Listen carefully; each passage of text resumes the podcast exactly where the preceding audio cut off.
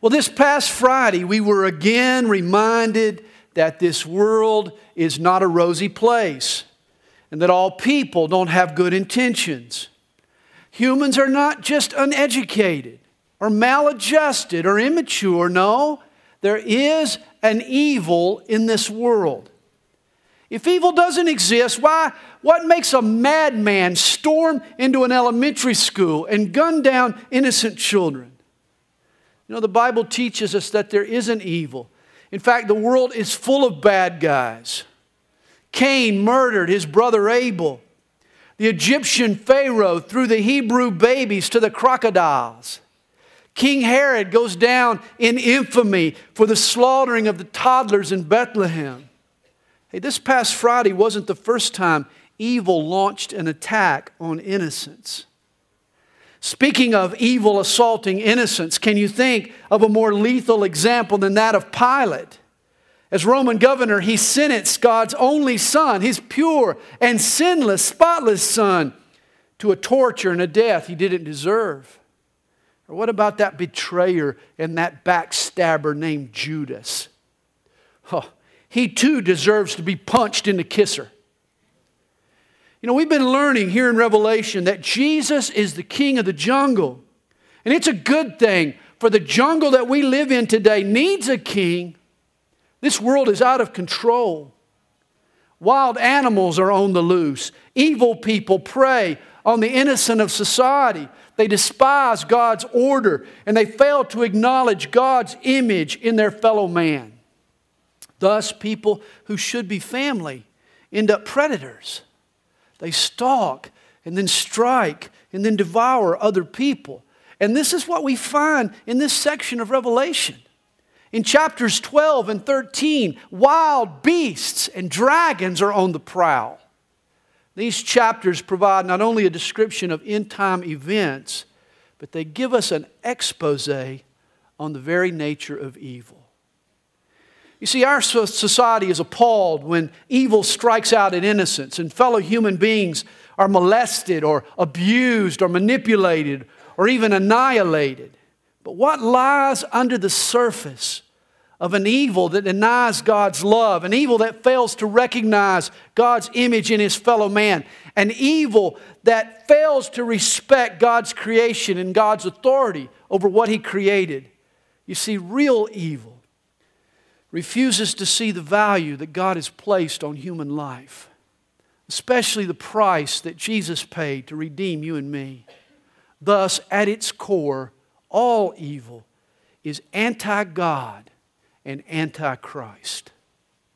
And according to Revelation chapter 13, the evil that raised its ugly head this past week in a school in Connecticut, the same evil that we'll see again and again as long as men resist God, will one day reach a climax and be embodied in a world leader who shows the same penchant for violence and the same lust for power.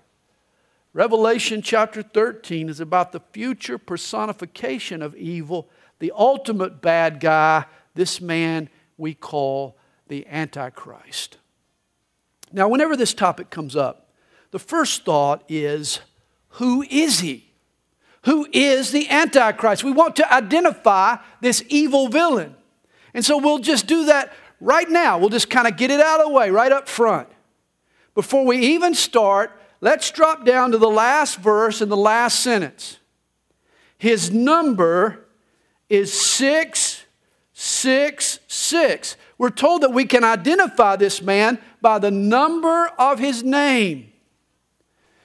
Now, since the Hebrew, Greek, and Latin letters also carry numerical values, here's what we can do we can add up some letters and we can calculate mathematically the identity of the Antichrist. In fact, I did this this week. I've already done this for you.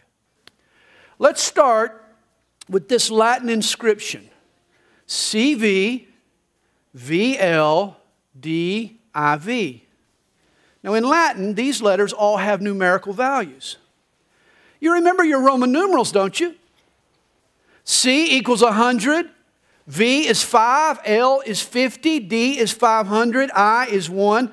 Now add up the total for CV, VL, DIV. Here's what you get 100, plus 5 plus 5 plus 50 plus 500 plus 1 plus 5 equals 666.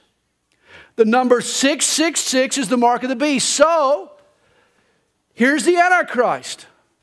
Just spell out CV, VL, DIV in Latin. Well, these are the Roman numerals in the words vete, verpo, dinosaurve.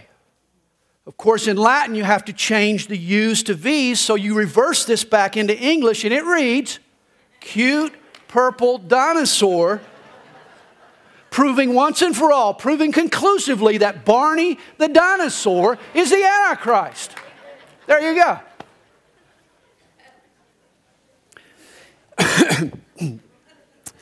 and you're thinking, where in the world did you come up with such silly nonsense? And I'll answer that. The same place a lot of preachers have come up with their foolish, silly theories trying to nail down the identity of the Antichrist. I mean, folks have advanced all sorts of foolish conjectures. Everyone from Nero to Hitler to Kennedy to Kissinger to Gorbachev. Oh, Gorbachev, you know, he had that spot right here on his forehead. That, that made him a, a very suspicious candidate. To Clinton, to Tony Blair, to Obama. In fact, you can try hard enough, and I'm sure that you can figure out a way to make everybody's name add up to 666. It's strange how people freak out about that number. You know, I ran across this this past week. If, if 666 is the number of the beast, that means that 1666 is the area code of the beast. That 00666 is the zip code of the beast. That 666 is the beast's social security number. That 66K is his retirement plan that 1 900 666 0666 dials up live online beasts for you to chat. Only $6.66 a minute. That 1 800 666 0666 is the beast toll free hotline. That Phillips 666 is the preferred gasoline of the beast. That Route 666 is the highway of the beast. That 666 degrees Fahrenheit is the oven temperature for roast beast. and that 66i is the BMW driven by the beast. Well, it's true. The Antichrist, or the beast, as the Revelation 13 calls him, is the pinnacle of evil. And somehow he'll use 666 as his number. But you'd be surprised what this chapter really dis- teaches about this man, how it describes him. This is not some Freddy Krueger type character. he doesn't fit a school sniper's profile. Rather, his approach is subtle, even helpful at first. You see, the epitome of evil comes as evil cloaked in peaceful ambitions. Unlike the shooter that walked into the school this week wearing black military garb, the beast is evil in disguise. He appears as a great leader. He has answers to the world's perplexing questions. But in his heart of hearts, he is antichrist, as all evil is. And eventually, he turns beast like in his lust for violence and dominance. You see, Revelation 13 doesn't just expose a character of the end times, its usefulness is far greater.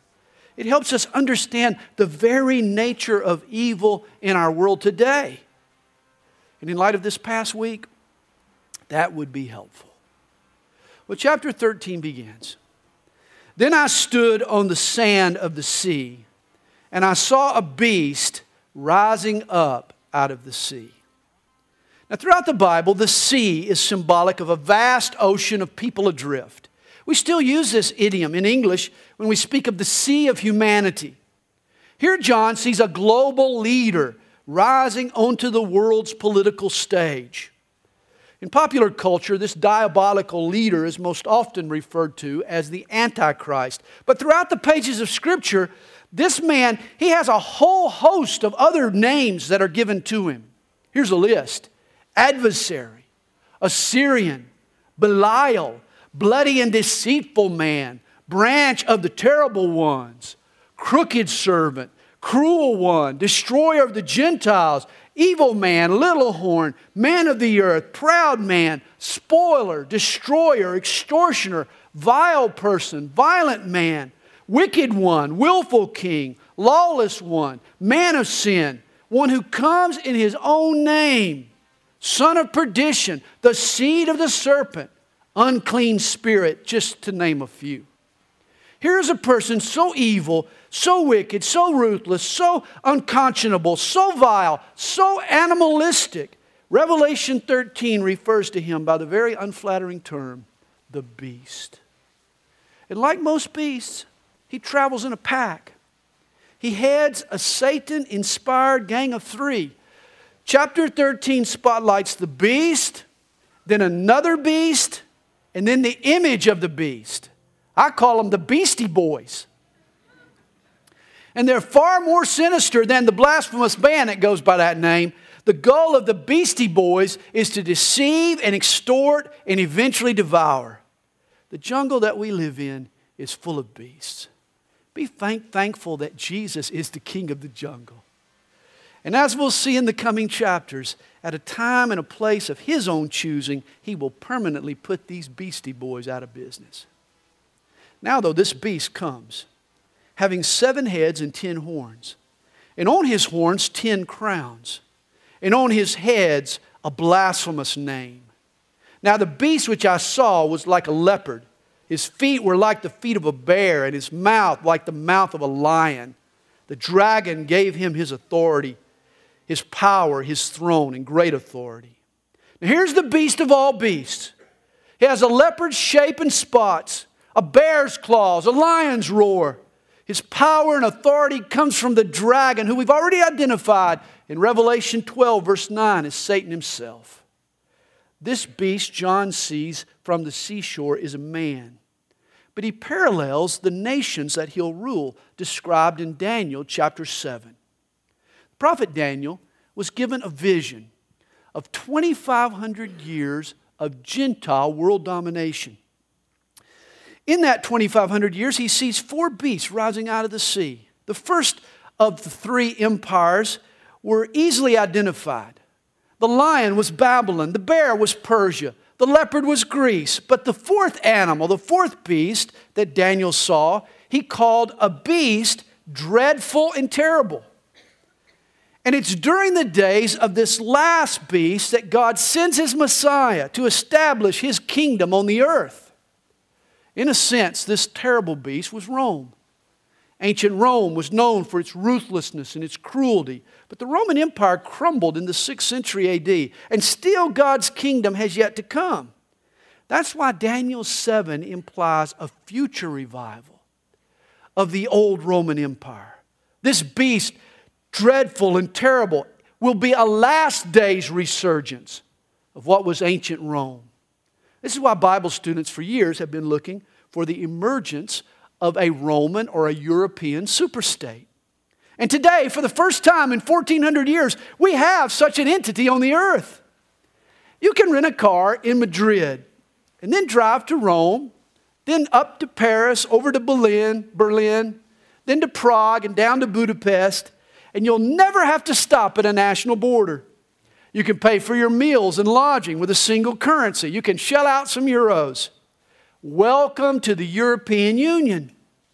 Both John and Daniel saw this revived Rome of the last days. They saw that it had 10 horns or 10 governmental structures.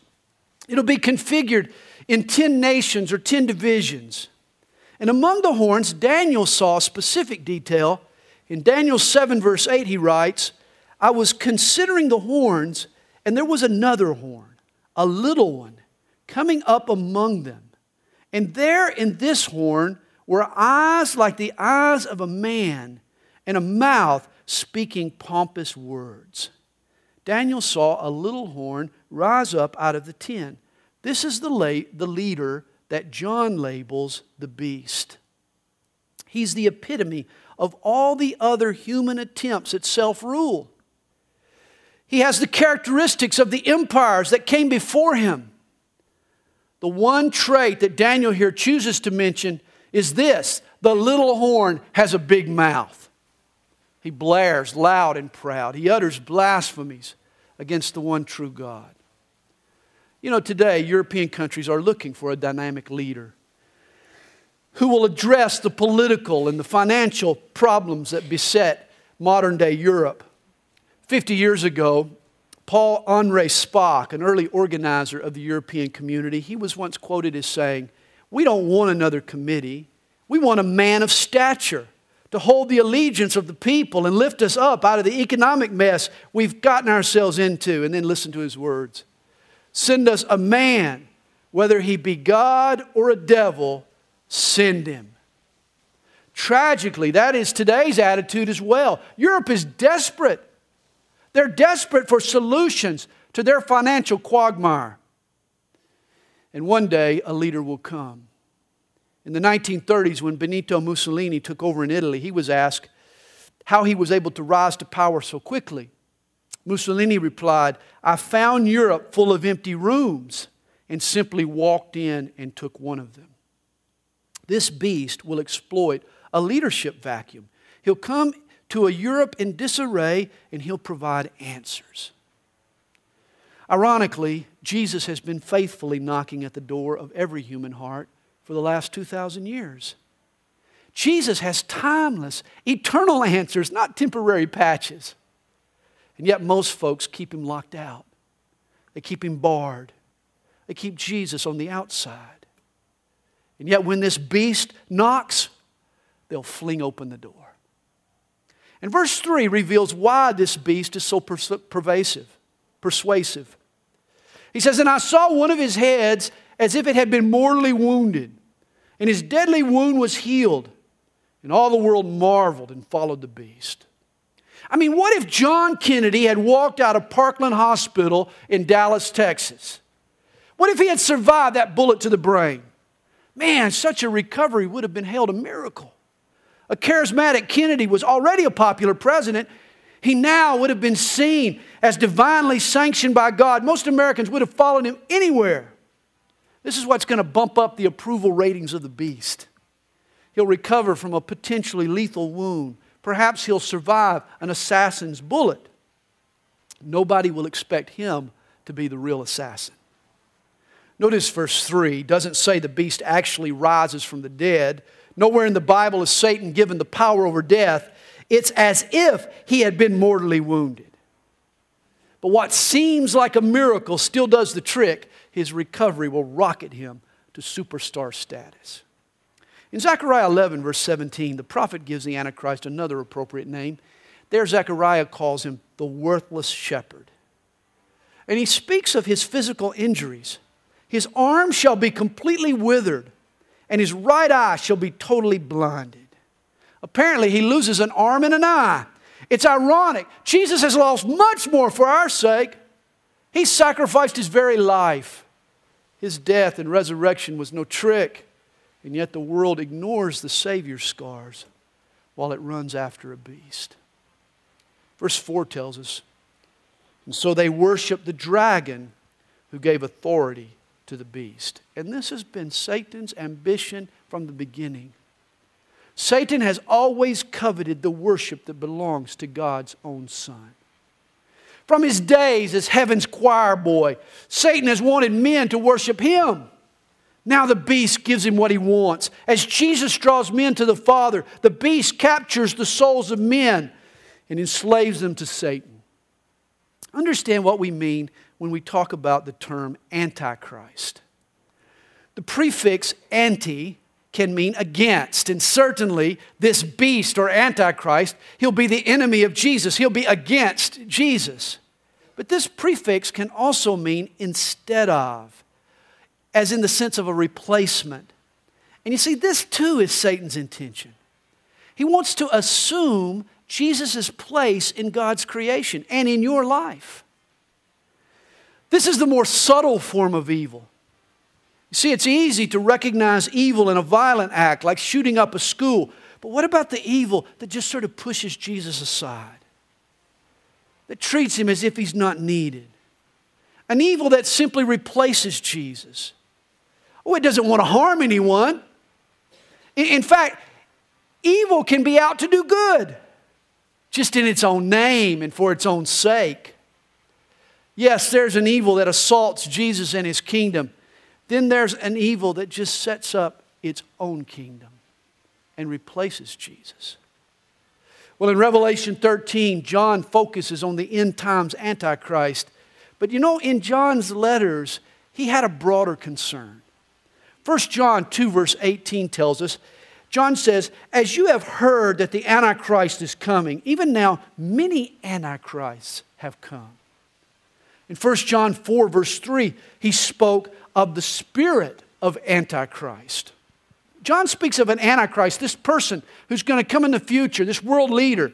But he also spoke of many Antichrists who are already here, like the shooter this past week in Connecticut. And then he also talks about something far more pervasive the spirit of Antichrist. This is what should concern us the most. As we draw closer to the return of Jesus, it's this spirit of Antichrist that will grow more and more prevalent.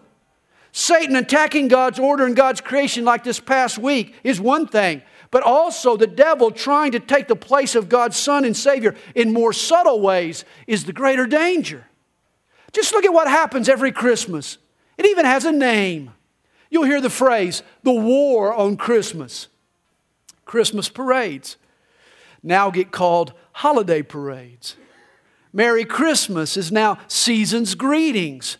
Nativity scenes are barred from public property. Schools that used to celebrate Christmas vacation now call it winter break. Someone's trying to take the place of Jesus. Today, it's commonly suggested that Christmas is no longer just for Christians. Atheists and secularists and other religions are also entitled to enjoy the holiday spirit. And imagine, I thought the whole point of Christmas was to worship the Christ and bring enjoyment to Him. Again, it's not just an attack against Christ, it's more sinister. Satan's desire is to replace Christ with himself. And this antichrist sentiment at Christmas is just the tip of the iceberg. Animosity toward Jesus and Christianity now permeates government and news media and education and entertainment and even corporate America. From negative portrayals by Hollywood to fairness in news coverage to bias in the workplace, we are living in an antichrist world. There is a hostility today toward Christianity. For some folks, their animosity revolves around Christianity's claim of exclusivity, that Jesus is the only way to God. You know, that's now offensive in Western culture. But I think there's more to it than that. You know, there are other religions that also claim to be the only right way. But when Muslims say it, they're defended. When Christians make their case, they're labeled bigots. Realize the world today isn't anti religion, religion is welcomed. The law of the jungle today isn't anti religion, it's anti Christ. There is an evil in the world today that specifically targets the cause of Christ and Christianity. Revelation 13 reveals that Satan wants all the world to worship the dragon, not the baby in the manger. John finishes verse 4 and they worship the beast, saying, Who is like the beast? Who is able to make war with him? And he was given a mouth speaking great things and blasphemies, and he was given authority to continue for 42 months. Now, again, this is the time frame we saw in the previous two chapters this 42 months, or 1,260 days, or three and a half years, depending on how you slice it. Same time frame. Remember, Revelation 6 through 19, the big chunk of the book, records what happens on planet Earth during the last seven year period spoken of in Daniel chapter 9. It's called in the Bible the Great Tribulation. According to Daniel 9, the last seven years begins when this Antichrist enters into a treaty with Israel. In Revelation 6, we saw him riding on a white horse. He comes with a bow with no arrows. He authors a false peace. In the midst of this period, chapter 12 and 13 are parentheses. They zero in on the midpoint of that seven year period, or the 42 month mark. Up until now, the Antichrist has preached tolerance. He solved mankind's problems. World religions are now cooperating. Jews and Muslims are living in harmony. Can you imagine? Perhaps they're even coexisting on the Temple Mount. When the narrow minded Christians are taken in the rapture, he's able to sell his coexist theology. He'll probably explain that the rapture was an evolutionary leap that eliminated all those bigoted Christians. They were stunning human potential by insisting that their way was the right way, the only right way. Everybody will sport the bumper sticker coexist. The world seems poised for a new age but then at halftime, at this 42 month mark, the halftime of these final seven years, the beast will show his fangs. He's not the peaceful ruler he claimed to be. The personification of evil will murder God's two witnesses. We saw it in chapter 11. He'll set up an image of himself in the temple and he'll require the world to worship him. In Matthew 24, Jesus called it the abomination of desolation. According to Revelation 12, it's after the blasphemy that this war, a war erupts in heaven. Michael boots out the devil, and to retaliate, Satan attacks against God's people, the Jews. There's a quote by Revolutionary War leader William Penn Those who will not be governed by God will be ruled by tyrants. And never in history will this be more applicable than in these 42 months prior to Jesus' return under the beast, the world will be ruled by pure evil. Verse 6 reveals more. Then he opened his mouth in blasphemy against God, to blaspheme his name, his tabernacle, and those who dwell in heaven. Suddenly, at this 42 month mark, this future Fuhrer will oppose everything that's God. He'll trash God's name and God's temple and even his saints. He'll look up to heaven and ridicule you and me. We're told, and it was granted to him to make war with the saints and to overcome them. Those who are saved in this great tribulation will have a very, very difficult time. They'll be overcome with tyranny. This verse is a great proof text for a pre tribulational rapture. Christians won't be on earth at this time. These saints can't be the church, and I'll tell you why. You remember Jesus' words in Matthew 16, verse 18. He said, I will build my church, and the gates of hell shall not prevail against it. That word prevail in Matthew 16 and this word overcome in Revelation 13, they're the same word. Same Greek word. Here, the Antichrist prevails against the saints. Yet Jesus said the gates of hell would not prevail against his church. This can't be his church. Evidently, these saints in verse 6 are those who have been saved during the tribulation. During this time, the bride of Christ, the church, will be in heaven enjoying the presence of Jesus. The people that are left on the earth, though, will suffer severely for their allegiance to Jesus. We're told an authority was also given the beast over every tribe, tongue, and nation. Notice the beast will rule globally what Nebuchadnezzar and Alexander the Great and the Caesars of Rome and Genghis Khan and Napoleon and Hitler and Stalin failed to achieve a world dictatorship, this future leader will accomplish. Recall the story of Nimrod in the Tower of Babel. Nimrod was the first attempt by man at globalization. Nimrod brought culture and commerce and language and government and even religion under one big tent. And Nimrod was considered a success. In his day, he was hailed a peacemaker, a unifier of mankind. And yet, Nimrod had ulterior motives. The Bible implies that he was a hunter for men's souls. Nimrod was the first Antichrist. He tried to snatch from God the trust of men. Nimrod defied God's decree to scatter and multiply. Instead, he tried to bring the world together. But the world is still under that command to scatter and multiply. This is why, whenever we go and we fail to acknowledge national boundaries, anytime we try to bring the nations together, we need to question the motive. Nothing is wrong with cooperation among nations. The United Nations is not inherently evil. But when efforts are made to abolish national considerations and consolidate governments, that's when we need to beware. That's when we need to question motive, for inevitably, Antichrist will somehow seize authority over every tribe, tongue, and nation. We're told in verse 8 all who dwell on the earth will worship him, whose names have not been written in the book of life and of the Lamb, slain from the foundation of the world. If anyone has an ear, let him hear. Did you know there's a book? There's a book of life and of the Lamb. And everyone who's put their faith in Jesus, their name is written in that book. You want your name in that book. If you've never given your life to Jesus, I hope you'll do it today. He says, and, then he who leads into captivity shall go into captivity, and he who kills with a sword must be killed with a sword. Here is the patience and the faith of the saints. Here's what John is saying a man's choices will be more binding during this time, they'll be less forgiving during this t- period of history. There'll be less room for do overs and second chances in this great tribulation. God's judgment will be swift. Only those who belong to Jesus, whose names are written in that book, only those will escape the tyranny of the Antichrist. In Matthew 24, verse 13, Jesus spoke to his disciples about the Great Tribulation.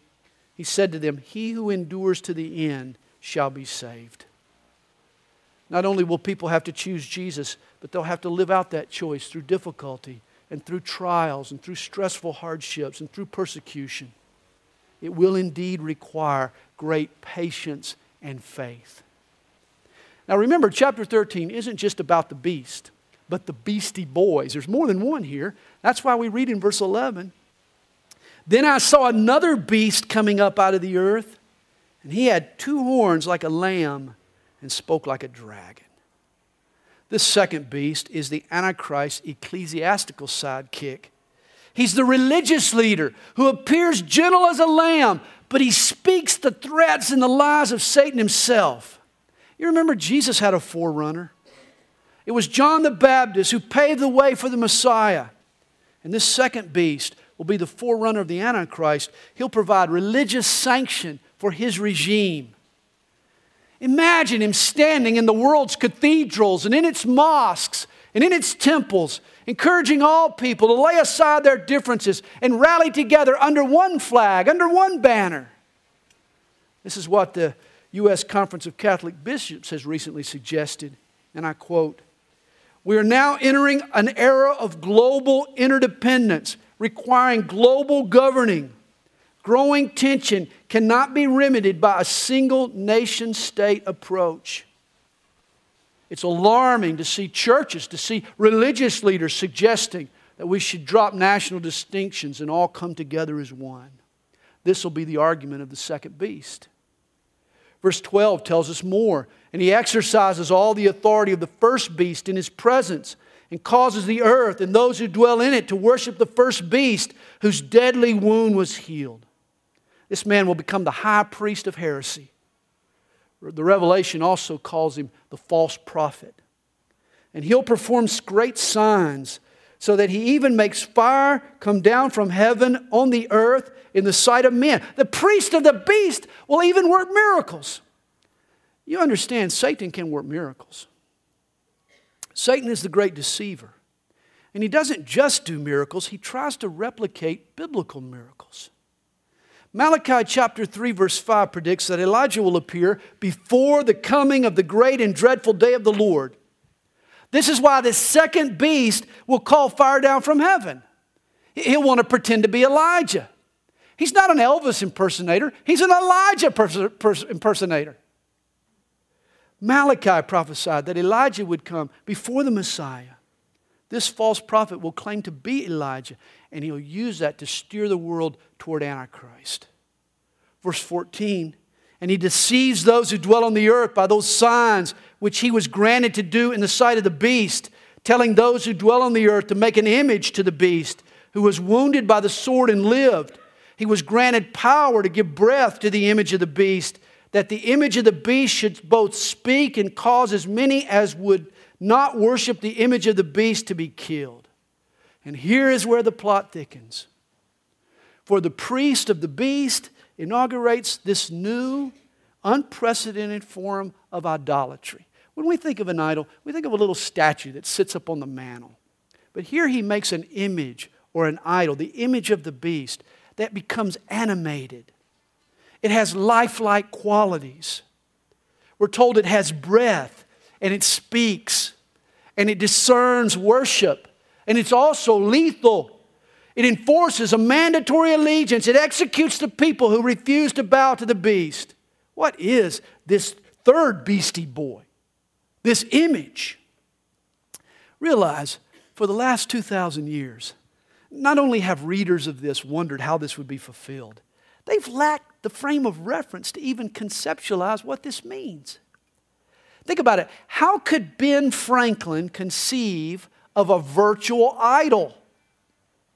And yet today, modern technology has given us all kinds of ways to imagine virtual idolatry.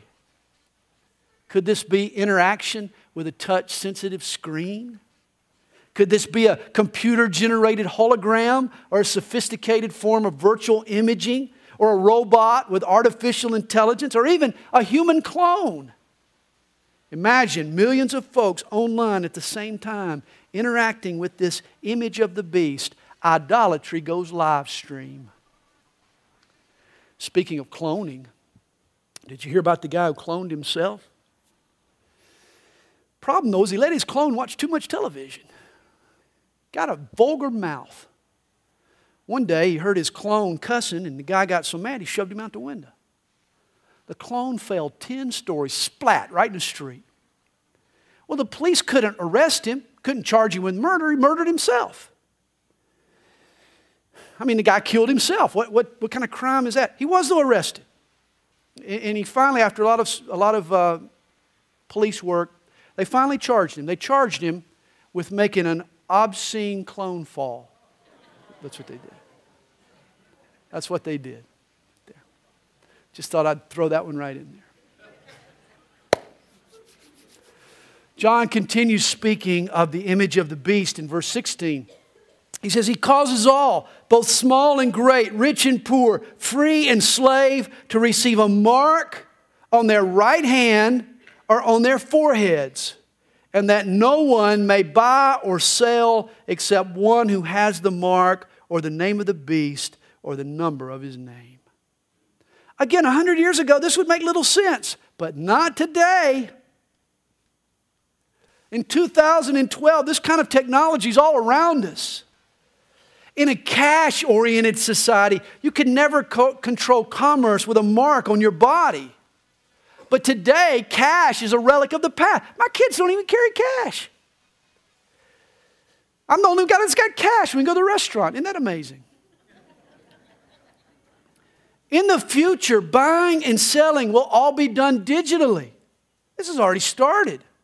Already today, we make online purchases with PayPal, and we use bill pay, and we transfer funds across the internet, and we swipe our card into the handheld scanner. Some of us even tithe the Calvary Chapel online. Nursing homes now place microchips in bracelets worn by their patients to track their whereabouts. The same technology helps you locate your car or your cell phone if it gets stolen. Last year, I ran the Reagan 5K race with a microchip on my shoe that recorded my time. It, it activated when I crossed the finish line and when I stopped. Didn't make me any faster did show me how slow I was. Kathy and I were talking about it this week about how technology will change and has changed parenting. I mean, if we had teenage drivers today, they would never leave home without some kind of tracking device on their person or maybe secretly planted in their car. The next step will be to inject a silicone chip under a baby's skin or stamp something on his forehead and if you've ever momentarily lost track of a kid in a crowded mall, you'll realize this is a good idea. I mean, this makes sense. The technology itself isn't bad. What's bad is that this is what the Antichrist will use to blackmail the world into worshiping him. To get the mark, you'll have to bow and pledge your allegiance to a beast. You know, it's ironic. Today, Jesus freely offers us all spiritual blessings. Jesus promises us all great things if we just trust in Him, and yet for some reason, folks resist. And even worse, in the end, they'll opt for a false Christ who demands that they choose between faith and food.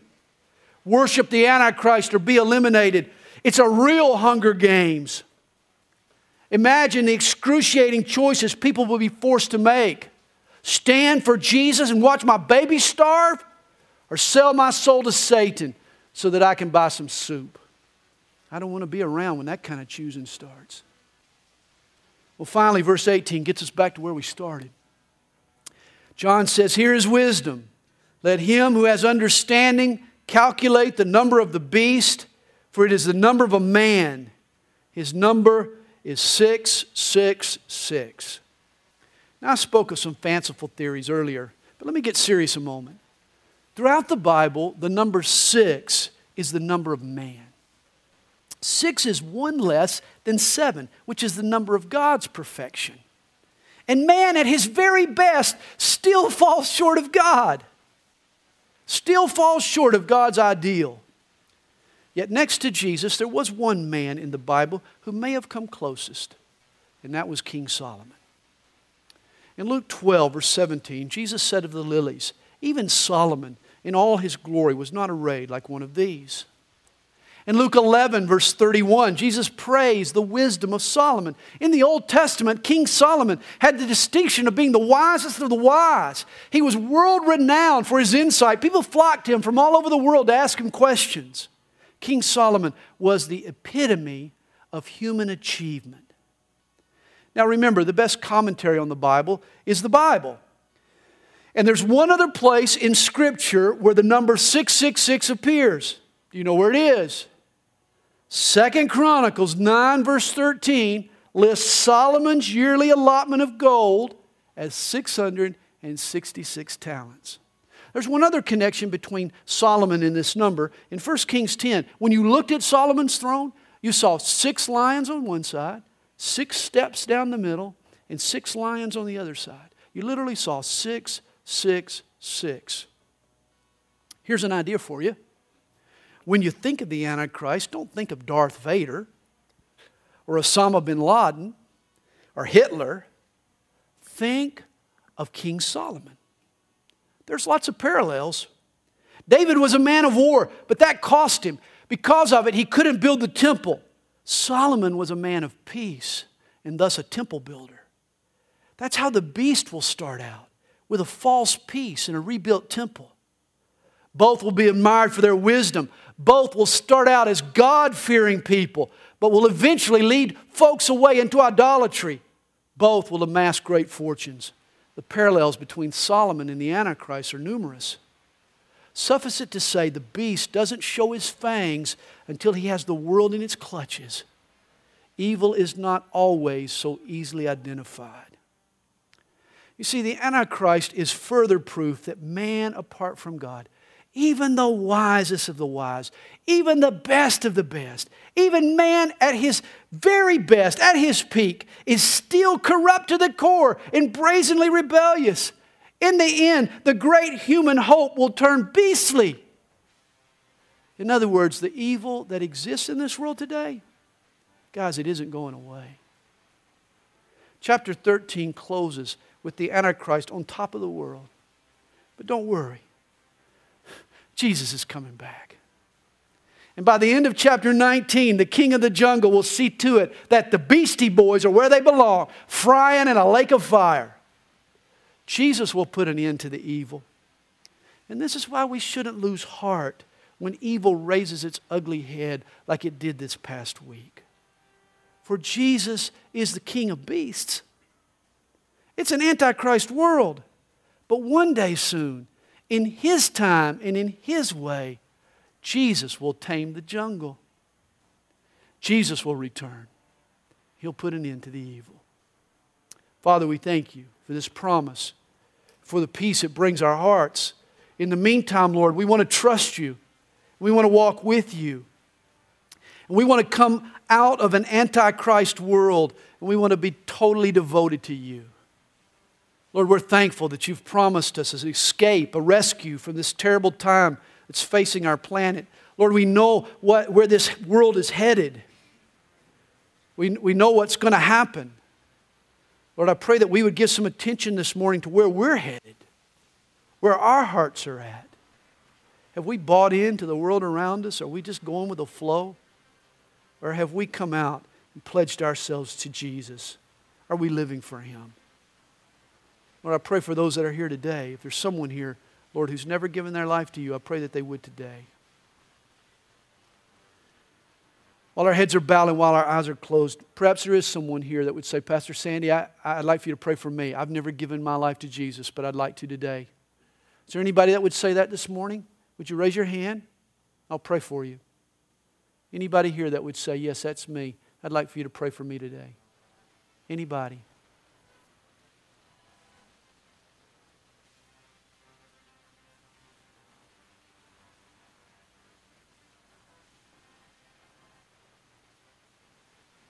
Father, we thank you that, that we all belong to you. I pray this week you'll help us live like it. In this Christmas season, Lord, help us to be bold. Help us to proclaim the good grace of Jesus Christ and your love for us.